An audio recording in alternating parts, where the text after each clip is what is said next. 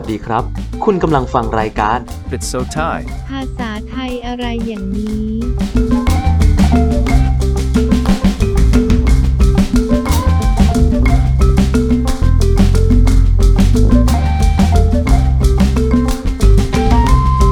สวัสดีครับ คุณกำลังฟังรายการ It's so Thai ภาษาไทยอะไรอย่างนี้ รายการที่จะนำสารพันปัญหาภาษาไทยมาไขให้กระจ่าง รวมถึงการแนะนำแนวทางนะครับ แล้วก็ความคิดเห็นจากปรากฏการณ์การใช้ภาษาไทยในปัจจุบัน EP นี้นะครับถือเป็น EP แรกของรายการ ถ้าไม่นับ EP ก่อนหน้าที่เป็นการแนะนำตัว ผมขอเปิดรายการนี้ด้วยคำถามที่ผมมักจะถูกถามอยู่บ่อยๆ ครับ ตามชื่อของ EP เลยครับ ขอขวดคอคน ไม่ได้ใช้ แล้วทำไมต้องมี ถ้าเกิดคุณถามผมมาแบบนี้นะครับ ผมจะถามคุณกลับก่อนเลยครับว่า แล้วคุณรู้ได้ยังไงครับว่า ไอ้ไม่มีคำที่เขียนด้วยขอขวดและขอคน พอได้ยินคำถามแบบนี้ บางคนเริ่มเลิกลักแล้วครับ คิดในใจว่าเฮ้ยมีด้วยเหรอไอ้คำที่เขียนด้วยขอขวดและขอคนเนี่ย ผมจะตอบให้สบายใจเลยครับว่า ใช่ครับ ปัจจุบันเนี่ยไม่มีคำไหนที่เขียนด้วยขอขวดและขอคนเลย รู้ได้ยังไงล่ะครับ อันนี้อ้างอิงจากองค์กรที่น่าเชื่อถือด้านภาษาไทยเลยนะครับว่า ถ้าหากลองเปิดพจนานุกรม ฉบับราชบัณฑิตยสถานเนี่ยพศ 2554 ในหมวดอักษรขอขวดเนี่ยอธิบายไว้ว่าขอขวดครับ แล้วก็วงเล็บคำว่าขอนะครับ พยัญชนะตัวที่ 3 เรียกว่าขอขวด เป็นอักษรสูง ปัจจุบันเลิกใช้แล้ว เหมือนกันครับ ในหมวดคอคนเนี่ยอธิบายว่า คอคน แล้วก็วงเล็บ เสียงคำว่าคอนะครับ พยัญชนะตัวที่ 5 เรียกว่าคอคน เป็นอักษรต่ำปัจจุบันก็เลิกใช้แล้วเหมือนกันคำสำคัญนะครับอยู่ที่ปัจจุบันเลิกใช้แล้ว ไอ้คำคำนี้นะครับทำให้เกิดคำถามขึ้นมา 2 ข้อครับ ว่าข้อแรกเนี่ยปัจจุบันเลิกใช้แล้ว ก็ต้องแปลว่าอดีตเนี่ยเคยมีการใช้หรือเปล่าอ่าแล้วก็ข้อ 2 ครับคำถาม ถ้าหากอดีตเคยมีการใช้จริงเนี่ย แล้วจะแยกยังไงว่าคำไหนเนี่ยใช้ขอไข่ขอขวดคอคนหรือว่าคอควายในเมื่อเสียงเหมือนกันหมดเลยครับ อย่างเป็นเสียงเคอเคอเคอเคออย่างเงี้ย ขอขวดขอไข่คอคนคอควายเนี่ย เออ งั้นเรามาดูกันดีกว่าครับ ผมขอตอบคำถามแรกนะครับ ปัจจุบันเลิกใช้ขอขวดแล้วขอคนแล้วเนี่ย แปลว่าอดีตต้องเคยใช้จริงหรือ จะตอบปัญหานี้ได้เนี่ยจำเป็นต้องใช้เอกสารโบราณนะครับ สิ่งที่ผมคิดถึงอย่างแรกเลยก็คือจารึกครับ ด้วยเหตุนี้นะผมจึงเข้าไปในฐานข้อมูลจารึกแห่งประเทศไทยนะครับ ของศูนย์มนุษยวิทยาสิรินธรก็เข้าไปนะครับ ทุกคนลองเข้าไปดูได้ครับดีมากเอ่อก็ด้วย URL นี้นะครับก็คือ db.sac.or.th นะครับ พอเข้าไปเนี่ยก็จะเจอจารึกเป็นพันเลยครับ โอ้โห จะให้ผมนั่งไล่ดูทั้งหมดเนี่ยคงไม่ไหว ผมก็เลยดูมาคร่าวๆครับ โดยการสุ่มนะครับ สุ่มแบบไม่ได้เฉพาะเจาะจงด้วย อ๋อ จะมีการสุ่มเฉพาะเจาะจงอยู่อยู่นิดหน่อยครับ ก็คุณผู้ฟังคุณคุณผู้ฟังว่าผมเจอไหมครับ ผมเจอไอ้คำที่ใช้ขอขวดและขอคนเนี่ย เจอไหมอะ เจอครับ มาดูกันดีกว่าครับว่าเจอคำไหนบ้าง ในศิลาจารึก หลักยอดฮิตเลยครับ เอาหลักนี้ก่อนเลยครับ ศิลาจารึก พ่อขุนรามคำแหง มีการใช้นะครับขอขะเอ้ยขอขวดเนี่ย21 ครั้งครับ อันนี้รวมนับคำที่ซ้ำด้วยนะครับ มีใช้คำว่าคำว่าขึ้นครับคำว่าขึ้นในคำว่าขึ้นใหญ่ แปลว่าเติบใหญ่นั่ครับ ก็โตโตเป็นผู้ใหญ่ครับ หรือว่าคำว่าขุน ขุนสามชนครับคำว่าเข้าคำว่าขึ้นชื่อก็คือตั้งชื่อนะครับ คำว่าขุนรามคำแหงอันนี้ก็คือคำว่าขุนนะครับ หรือว่าลูกเจ้าลูกขุนคำว่าฆ่าคำว่าฆ่าที่มีความหมายว่าสังหารนะครับ แล้วก็คำว่าแขวน ส่วนคอคนเนี่ยใช้สามครั้งครับ ได้แก่คำว่าเสื้อคำมัน แล้วก็คำว่าความครับ ไอ้คำว่าความนี่ใช้สองครั้งนะครับเอ่อส่วนจารึกต่อมาครับก็เป็นจารึก ปู่ขุนจิตขุนจอด มีใช้ขอขวดคำหนึ่งครับ คือขุนมนตรี แล้วก็ในจารึกวัดสีชุมครับ พบขอคนเยอะเลยครับ แต่ไม่ไม่พบขอขวดนะครับ มีคำว่าสองแควสิบห้าคาบ กลางค่ำกลางคืนค้อนครับค้อนที่เป็นค้อนตีครับ เอ่อแล้วก็เอ้ยอันนี้ผมไม่แน่ใจนะครับ แต่คำว่าค้อนนี่ทางเอกสารของศูนย์มนุษยวิทยาสิรินธรเนี่ย เขียนเป็นคำปริวัติไว้ว่าคำปริวัติก็คือคำแปลให้เป็นภาษาปัจจุบันนะครับ เขียนคำว่าคอนไว้ว่าคอละคังครับไม่โทออ่างแล้วก็นอนหนู แล้วก็คำว่าควานช้างครับคำว่าคนนะครับ ลูกสาวสองคนคำว่าคอคำว่าแข้งคำว่าแข้งที่เป็นร่างกายนะครับ ขาแข้งแข้งขาครับ แล้วก็คำว่าคงคำว่าคำแล้วก็คำว่าควางครับโอ้ใช้ใช้คอคอคอเยอะนี่ใช้เสียงคอเยอะเนี่ยจน เริ่มคอแห้งแล้วอ่อยังมีอีกนะครับคำว่าคำว่าเขาเนี่ยคำว่าเขาที่เป็นภูเขาอะครับ นี่ก็พบว่ามีการใช้นะครับ ใช้ด้วยขอขวด อันนี้อ้างอิงจากจารึกที่เสาวิหารวัดสุทัศนเทพวรารามครับ ในถ้อยความว่าเขาอัศกัน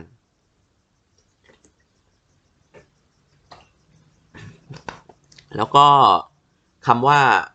อันนี้มีการดื่มน้ำกันสดๆเลยนะครับ แล้วก็คำว่าเขาครับ เขาที่เป็นคำสรรพนาม ก็ใช้ขอขอขอขวดครับ อ้างอิงจากจารึกที่เสาหอระฆังพระปฐมเจดีหอที่ห้าครับแผ่นที่สองในถ้อยความว่า อันหนึ่งเขาจักได้โมทนาอ่าทีนี้ครับเราก็ได้คำตอบในคำถามข้อแรกแล้วนะครับว่า คอขวดและคอคนเนี่ยมีการใช้จริงๆ เคยใช้จริงๆ ดังนั้นก็จะนำไปสู่คำถามข้อที่สองครับว่า ถ้าหากอดีตเคยมีการใช้จริงเนี่ยแล้วเขาแยกกันยังไงครับว่าคำไหนใช้ขอไข่ ขอขวดคอคน หรือคอควาย ในเมื่อเสียงทั้งสี่เสียงเนี่ยดันเหมือนกันไปซะหมดเลย ข้อนี้นะครับผมขอตอบก่อนเลยครับว่าจริง ๆ แล้วนะครับ เดิมเสียงของพยัญชนะทั้ง 4 ตัวเนี่ยไม่เหมือนกันนะครับ มีความแตกต่างกัน แต่ถ้าจะให้แยกนะครับว่าคำไหนใช้ตัวไหนเนี่ยในการใช้ภาษาไทยปัจจุบันเนี่ยยากครับ อาจจะเป็นไปไม่ได้เลย อันนี้ผมยังความรู้ผมยังมีแค่นี้นครับ อาจจะต้องไปพิจารณาถึงภาษาถิ่นหรือภาษากลุ่มชาติพันธุ์ครับ ซึ่งไม่แน่นะครับ อาจจะไม่มีก็ได้ ซึ่งอาจจะมีการอาจจะมีหรืออาจจะไม่มีก็ได้นะครับไอ้คำบางคำที่ยังคงเสียงดั้งเดิมไว้อยู่เนี่ย แต่ผมว่าถึงถ้าเราจะ ถึงแม้เราจะไปอธิบายถึงขั้นตอนอย่างนั้นนี่ยก็คงจะดูยากและซับซ้อนไปสักหน่อยนะครับ เกินกว่าที่จะมาอยู่ในรายการนี้ที่ผมกะว่าจะให้เป็นการอธิบายง่าย ๆ ยังไงก็ตามครับผมแต่เพื่อที่จะตอบคำถามข้อนี้นะครับ ผมก็คงต้องอธิบายง่าย ๆ นะครับว่า เสียงทั้ง 4 เสียงเนี่ยต่างกันยังไง ความจริงคำถามนี้นะครับมีผู้เชี่ยวชาญตอบไว้แล้วครับในสกู๊ปความรู้ของ Workpoint ครับลอง search กันได้ในอินเทอร์เน็ตนะครับ รองศาสตราจารย์ดรพิทยาวัฒน์พิทยาพรเนี่ยภาควิชาภาษาศาสตร์ คณะอักษรศาสตร์ จุฬาลงกรณ์มหาวิทยาลัยเนี่ยให้ความรู้ไว้ว่านะครับ อันนี้โดยให้ความรู้โดยการออกเสียงของ 4 เสียงนะครับ โดยเทียบกับ IPA IPA คืออะไรครับ IPA ก็คือสัทอักษรหรือว่า International Phonetic Alphabet ก็คือการออกเสียงตามหลักสากลครับ จะมีเป็นอักษรที่เป็นภาษากลางครับว่าทุกคนจะอ่านอ่านเสียงนี้ออก นะครับขอไข่เนี่ยเดิมออกเสียงเป็นเสียงเคนะครับเคตามที่เราออกปัจจุบันนะครับ ก็เป็นเสียงที่แบบออกเป็นไม่ก้องครับ มีเสียงอยู่โดยให้ตัวลิ้นเนี่ยโคนลิ้นเนี่ยลองทุกคนลองทำตามเออจริงๆทุกคนไม่ต้องลองทำตาม ผมว่าทุกคนออกเสียงเคได้อยู่แล้ว แต่เดี๋ยวเสียงต่อไปจะลองให้ให้ลองทำตามครับ ก็คือเอาโคนลิ้นเนี่ยไปแตะไว้ที่เพดานอ่อนเพดานอ่อนอยู่ตรงไหนเพดานอ่อนก็อยู่ ลองเอาลองเอานิ้วล้วงเข้าไปในคอครับ เนี่ยถ้านิ้วล้วงไปในคอตรงกลางกลางปากนะครับ อันนี้เพดานแข็ง แล้วไปอีกนิดนึงครับ จะเป็นเพดานอ่อนที่เกือบจะถึงตัวลิ้นไก่แล้วครับ อ่า เสียงให้ลิ้นโคนลิ้นฮะออกอยู่ตรงนั้น แล้วก็เป็นเสียง stop นะครับ ก็เสียงกักแล้วก็ปล่อยอย่างเร็วๆนะครับ ก็เป็นเสียงเคอะเคอะเคอะอย่างที่เราออกทุกวันปัจจุบันเนี่ยครับ ส่วนฃอ ฃวดนะครับ เดิมออกเสียงนะครับ เป็นเสียงไม่ก้อง เพดานอ่อน อ่าแล้วก็ fricative แล้ว fricative คืออะไร fricative มันเป็นเสียงเสียดแทรกครับ เสียงเสียดแทรก อย่างเช่น ถ้าผมจะให้ออกก็เสียงแบบประมาณว่าอ่าเดี๋ยวผมขอเตรียมเตรียมตัวเตรียมใจก่อน เสียงอาจจะเป็นประมาณว่าเคอเคอเคอเคอประมาณนี้เคอเคอเคอเคออะให้มันเสียดแทรกนะครับ แต่ว่าไม่ไม่ให้เส้นเสียงมันสั่นมากเกินไปไม่ให้มันก้องครับเคเคเคเคอ่าประมาณนี้ครับ อะอ่าแล้วก็คอควายครับเดิมออกเสียงเป็นตัว G ครับ เดิมออกเสียงตัวสัตว์อักษรเป็นตัว G นะครับเป็น voice เป็น voice villa stop ก็คือเสียงกล้องเพดานอ่อน แล้วก็เป็นเสียงกัก เป็นยังไงนะครับ ก็จะเป็นเสียงประมาณว่าเงอเงอเงอไม่ได้ อันนี้มันดูจะเสียดแทรกไป มันจะเป็นเงอเงอเงอเงอเงออะเอาเป็นว่าให้มันกล้องครับเหมือนจริงๆมันเป็นเสียงตัวจีเหมือนคำว่ากืดกืดนะครับภายในภาษาอังกฤษคำว่า good นะครับกืดในภาษาอังกฤษ G O O D นะครับ แล้วก็ตัวคอคนนะครับ เดิมออกเสียงเป็นอ่าวันนี้ตัวสอักษรอันนี้ผมอ่านอ่านไม่ออกนะแต่เป็น voice villa fricative ก็คือเสียงกล้องเพดานอ่อน เสียดแทรกครับ เสียงก็จะประมาณว่าเคอเคเคเคเคอ่าประมาณนี้นะครับ จริงๆ อยากจะฟังให้มันดูชัดกว่านี้นะ ก็ลองไปเปิด IPA ดูนะ หรือว่าไปเปิด ในสกูความรู้ของ Workpoint ดีกว่าที่อาจารย์พิทยาวัฒน์พิทยาพรเนี่ยได้ออกเสียงเอาไว้ให้นะครับแต่เอายังไงครับ แต่เห็นไหมครับว่าไอ้พยัญชนะแต่ละตัวเนี่ยแทนเสียงที่แตกต่างกัน เอาเป็นว่าพยัญชนะแต่ละตัวนะแทนเสียงที่แตกต่างกันแล้วนะครับ เพียงแต่เสียงแปลกๆที่ผมออกไปเมื่อสักครู่เนี้ยมันเลือนหายไปตามการใช้ภาษาที่แปรเปลี่ยนไปตามกาลเวลานั่นเองครับ จนเหลือเพียงเสียงเดียวก็คือเสียงเคอ แล้วพยัญชนพยัญชนะทั้งสี่เนี่ยที่เคยแทนเสียงที่แตกต่างกันเนี่ย ก็เลยออกเสียงเป็นเสียงเดียวครับ ก็เลยแทนเสียงด้วยเสียงเคเป็นเสียงเดียวในปัจจุบันครับ ผู้ฟังหลายคนอาจจะนึกภาพไม่ออกว่า และไอเสียงเสียงที่เคยออกมันจะหายไปได้ยังไง ก็ลองดูตัวอย่างในปัจจุบันก็ได้ครับ อย่างเสียงรอเรือและรอลิงเนี่ยรอเรือเนี่ยจะมีการเรโทรเฟกนะครับจะมีเรเรจะมีเป็นลิ้นตวัดนะครับ แต่รอลิงเนี่ยเป็นการมันไม่ได้ตวัด ไม่ใช่เรโทรเฟกเท่ามันเป็น lateral ครับ เสียงข้างลิ้น มันไม่ได้ออกเสียงไม่ได้ตวัดลิ้นเหมือนรอเรืออ่าไม่อ่าไม่ได้กระดกลิ้นเหมือนรอเรือนั่นเองนะครับ ถ้าพูดเป็นภาษาเข้าใจง่าย ๆ ในการใช้จริงเนี่ยไอ้สองเสียงเนี้ยเราไม่ได้ออกเสียงรอเรือชัดเจนครับ ใช่ไหมครับบางบางครั้งเราจะมีการแปลเสียงไปบ้างเอ่อบางครั้งเราก็รอเรือเนี่ยเราไม่ได้กระดกลิ้น แต่เราออกเสียงเป็นจนเป็นรอลิงเลยด้วยซ้ำ เนี่ยครับจะเห็นอันนี้เป็นตัวอย่างที่เห็นน่าจะชัดเจนที่สุดละในการใช้ภาษาเนี่ยจะเห็นได้ว่ามันย่อมมีการแปลเกิดขึ้นอยู่เสมอครับ เนี่ยถือเป็นธรรมชาติของภาษาครับ เพียงแต่ไอตัวอย่างที่ผมเพิ่งยกไปเนี่ยรอเรือและรอลิงเนี่ยอาจจะหายไปยากสักหน่อย เพราะว่าในปัจจุบันเนี่ยมีการบันทึก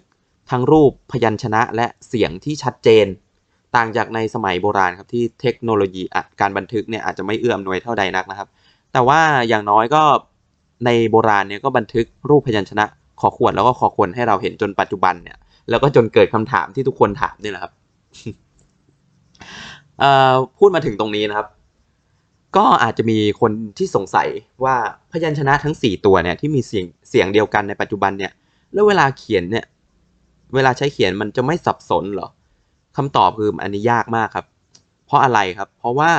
พยัญชนะทั้ง 4 ตัวเนี่ย คอ คอไข่คอขวดคอควายและคอคนเนี่ย มันตัดออกไปแล้วครับสองตัว ในปัจจุบันนะครับ ตัดออกไปแล้วสองตัวที่ไม่ได้ใช้เขียนก็เหลือแค่ขอไข่กับคอควาย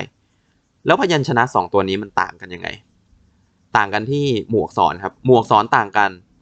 หมวกสอนคืออะไรครับ หมวกสอนก็คืออักษรกลาง อักษรสูง และอักษรต่ำนะครับ ที่เคยเรียนกันนะครับ ซึ่งขอไข่เนี่ยเป็นอักษรสูงนะครับ มีพื้นเสียงเป็นเสียงจัตวา ก็เลยออกเสียงเป็นเสียงขอ ส่วนคอควายเนี่ยเป็นอักษรต่ำครับ มีพื้นเสียงสามัญนะครับ ก็เลยออกเสียงเป็นเสียงคอนะครับ ถ้าผู้ใช้ภาษาไทยเนี่ย ไม่ว่าใครก็ตามถ้าทราบถึงเรื่องนี้รับรองครับไม่สับสนแน่นอน ถ้าจะต้องใช้ภาษาเอตัวอักษรทั้งสองตัวในการเขียนเนี่ย ต้องจำเป็นต้องรู้เรื่องนี้นะครับ สรุปครับ คอขวด คอคนเนี่ยใช้แทนเสียงที่ไม่มีการใช้ในภาษาไทยปัจจุบันแล้ว แต่ที่ยังคงเก็บไว้เนี่ย นั่นสิครับ เก็บไว้ทำไม ไออันนี้นะครับ อาจารย์พิทยาวัฒน์เนี่ยให้คำตอบไว้ในสกู๊ปความรู้ของ Workpoint ครับ จริง ๆ ยังมีรายละเอียดอีกพอสมควรนะครับ ที่ผมไม่ได้พูดในพอดแคสต์นี้ อันนี้ลองเข้าไปอ่านเพิ่มเติมกันได้เลยครับ ที่ลองพิมพ์ครับว่าขอขวดขอคนไม่ได้ใช้แล้วทำไมต้องมีใน Google นะครับ ก็จะพบอออาจารย์กล่าวว่าอาจเป็นเรื่องของความคุ้นชินนะครับ อาจเป็นเพราะจิตสำนึกอนุรักษ์ที่อยากจะเก็บรักษาของเก่าเอาไว้ อันนี้ก็คงจะเป็นไปได้นะครับ อันนี้ถ้าอ้างอิงจากหนังสือวิวัฒนาการของพจนานุกรมไทยของราชบัณฑิตยสถานเนี่ย ในพจนานุกรม อันนี้จะเป็นชื่อนะครับ เป็นคำแปลภาษาไทยสำหรับเขียนคำใช้ให้ถูกต้องตัวสะกด ฉบับรศ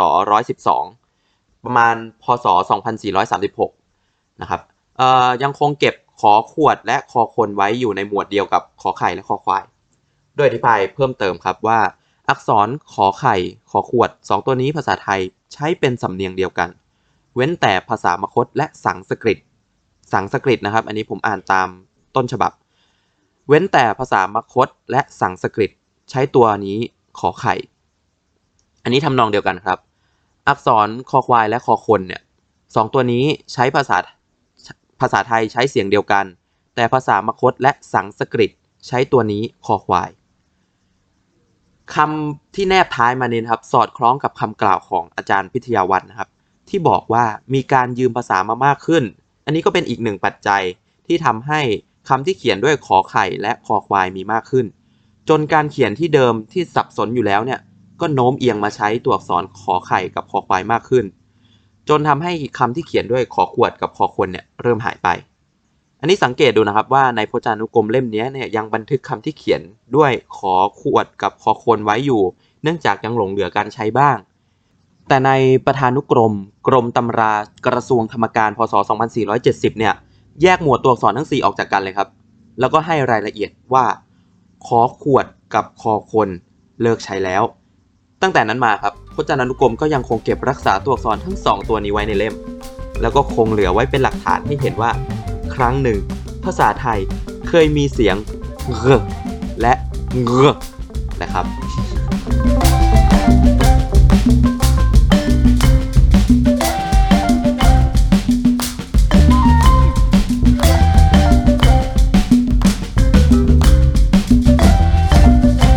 It's so Thai. ภาษาไทยอะไรอย่างนี้